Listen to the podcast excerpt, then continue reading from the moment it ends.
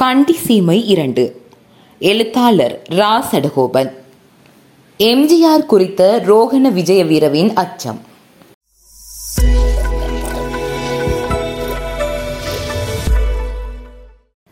சுதந்திர இலங்கையின் நாடாளுமன்றத்தில் அங்கம் வகித்த எந்த ஒரு பெரும்பான்மையின நாடாளுமன்ற உறுப்பினரும் மலையக தமிழ் மக்கள் அனுபவிக்கும் துன்ப துயரங்கள் பற்றியோ அவர்களது உரிமை மறுக்கப்படுவது தொடர்பிலோ அவர்களுக்கும் ஒரு துண்டு நிலம் சொந்தமாக வழங்கப்பட வேண்டும் என்பது தொடர்பிலோ.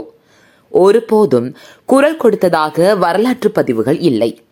இறுதியாக அவர்கள் நிகழ்த்திய ஆயிரம் ரூபாய் நாட்சம்பள போராட்டத்தின் போது மாத்திரம் அதற்கு சாதகமாக முற்போக்கு சிந்தனை கொண்ட சிங்கள அரசியல்வாதிகள் ஊடகங்கள் என்பவற்றிலிருந்து அடக்கி வாசிக்கப்பட்ட சில குரல்கள் ஒலித்தன என்பதனை மறுப்பதற்கில்லை.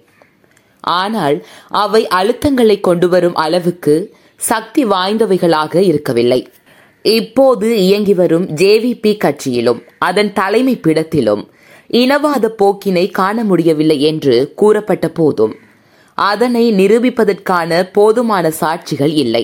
இலங்கையின் இடதுசாரி கட்சிகளின் கொள்கைகளை பொறுத்தவரையில் அவை இடதுசாரி கட்சிகளா இல்லையா என்பதை தீர்மானிக்கும் உரைகளை அவர்கள் சிறுபான்மை மக்களின் சுயநிர்ணய உரிமையை ஏற்றுக்கொள்கின்றனரா? இல்லையா என்பதை வைத்து தீர்மானிக்கலாம். ஏனென்றால் இலங்கை இடதுசாரிகளின் வரலாற்றில் சிறுபான்மை மக்களின் சுயநிர்ணய உரிமையை ஏற்றுக்கொள்ள மறுப்பதனாலேயே அவர்கள் போலி இடதுசாரிகள் என்று அம்பலப்பட்டு போனார்கள். மறுபுறத்தில் இலங்கையில் சுதந்திர போராட்ட முன்னெடுப்புகள் கூட இந்திய சுதந்திர போராட்ட நிகழ்வுகளுக்கு சமாந்தரமானதாகவே இடம்பெற்றன. மகாத்மா காந்தியின் அகிம்சை போராட்டத்துக்கு இலங்கையிலும் ஆதரவு இருந்தது. அதற்கு அமைவாகவே மலையக தமிழ் மக்கள் மத்தியிலும் இந்திய சுதந்திர போராட்ட தலைவர்களான மகாத்மா காந்தி ஜவஹர்லால் நேரு சுபாஷ் சந்திர போஸ் போன்றவர்களை கௌரவிக்கும் முகமாக அவர்களது புகைப்படங்களை தத்தமது வீடுகளில் சட்டகமிட்டு சுவர்களில் மாட்டியிருந்தனர்.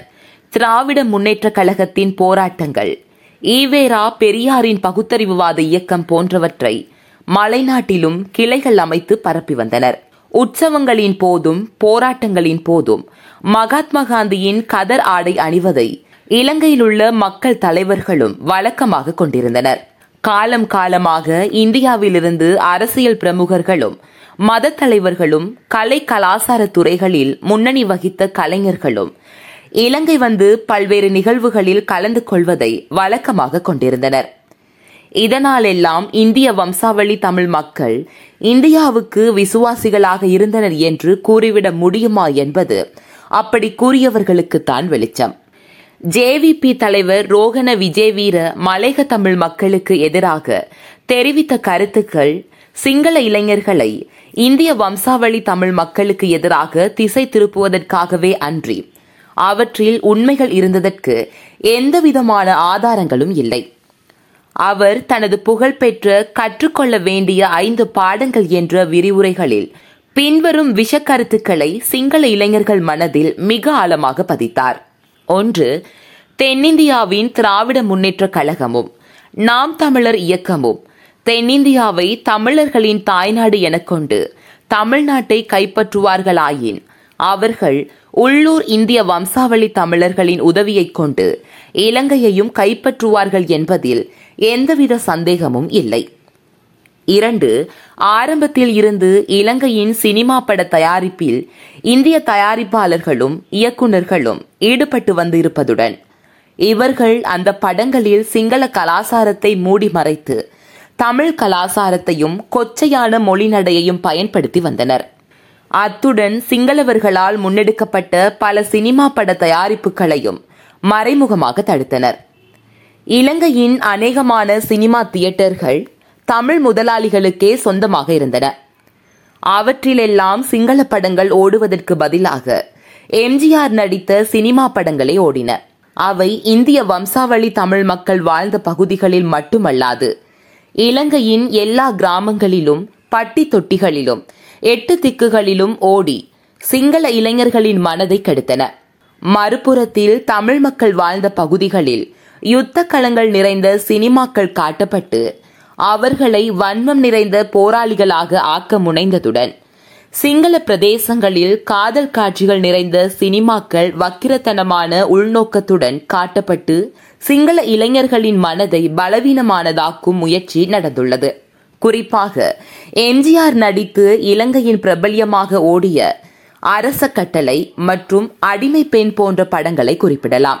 அரச கட்டளை என்ற சினிமா படத்தில் இலங்கை போன்ற ஒரு நாட்டை எம்ஜிஆர் வெற்றி கொண்டு வாகை சூடுவது போலவும் அடிமை பெண் என்ற படத்தில் ஒரு தீவு நாடு பெண் ஒருத்தியால் ஆளப்படுகிறது என்பது போலவும் அவளை அடிமைப்படுத்தி நாட்டை எம்ஜிஆர் கைப்பற்றுவது போலவும் சித்தரிக்கப்பட்டுள்ளது.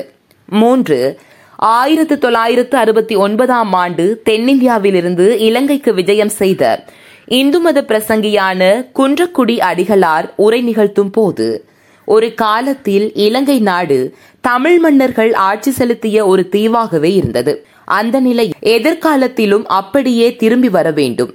இந்த நாடு மீண்டும் தமிழர்களால் வெல்லப்பட வேண்டும் என்று பேசினார். நான்கு எம்ஜிஆர் என்ற மிக பிரபல்யம் வாய்ந்த நடிகர் தான் இலங்கை மீது படையெடுத்து வந்து இங்குள்ள ஒரு ராஜகுமாரியை மணந்து கொண்டு அவளை ஒரு வெள்ள குதிரை மீது ஏற்றி வைத்து கொழும்பு நகரமெங்கும் வீதிகளில் சுற்றி வலம் வர வேண்டும் என்றும் அது தனக்கு அடிக்கடி வரும் ஒரு கனவு என்றும் அது நிறைவேறாவிட்டால் தனக்கு தூக்கம் வராது என்றும் குறிப்பிட்டுள்ளார். ஐந்து. இந்த விதத்தில் அவர்கள் சினிமா என்ற ஊடகத்தை பயன்படுத்தி அவர்களின் ஏகாதிபதிய லட்சியங்களை அடைவதற்காக சிங்கள மக்களின் மனதை சலவை செய்து தயார்படுத்தினார்கள். இந்த நோக்கங்களுக்காகவே தமிழ்நாட்டிலிருந்து அவர்கள் தமிழ் படங்களை இறக்குமதி செய்தார்கள். எம்ஜிஆர் நடித்த அநேகமான தமிழ் படங்களில் இறுதியில் வெற்றி கொள்வது அவராகத்தான் இருக்கும். இந்த விதத்திலேயே அவர் தமிழ் மக்களின் மனதை வென்றார். அது மாத்திரமல்லாமல் இலங்கையின் கிராம பகுதிகளில் உள்ள இளைஞர்களும் எம்ஜிஆர் படம் பார்க்க பழக்கப்பட்டிருந்தார்கள். அவர்கள் எம்ஜிஆர் படங்களின் பரம ரசிகர்களாகி. எம்ஜிஆர் திரையில் தோன்றும் போதெல்லாம் கைகொட்டி ஆரவாரம் செய்து விசில் அடித்தார்கள் அந்த அளவுக்கு எங்களது தேசிய தலைவர்களான D S Senanayake S W R D Bandaranaike போன்ற தலைவர்களை விட எம்ஜிஆர் பிரபல்யம் பெற்றிருந்தார். இவ்விதம் இந்த நாட்டுக்கே தம் உழைப்பையும் வியர்வையையும் சதையையும் எலும்பையும் அர்ப்பணித்த இந்திய வம்சாவளி மலேக தமிழர்களை இந்த நாட்டை சுரண்டி பிழைக்க வந்த அந்நியர்களாக சித்தரித்து காட்டி. இன்று வரை அம்மக்களை தம் வாழ்க்கையை அவலம் நிறைந்த வாழ்க்கையாகவே வாழ நிர்பந்தித்தார்கள். தொடரும்.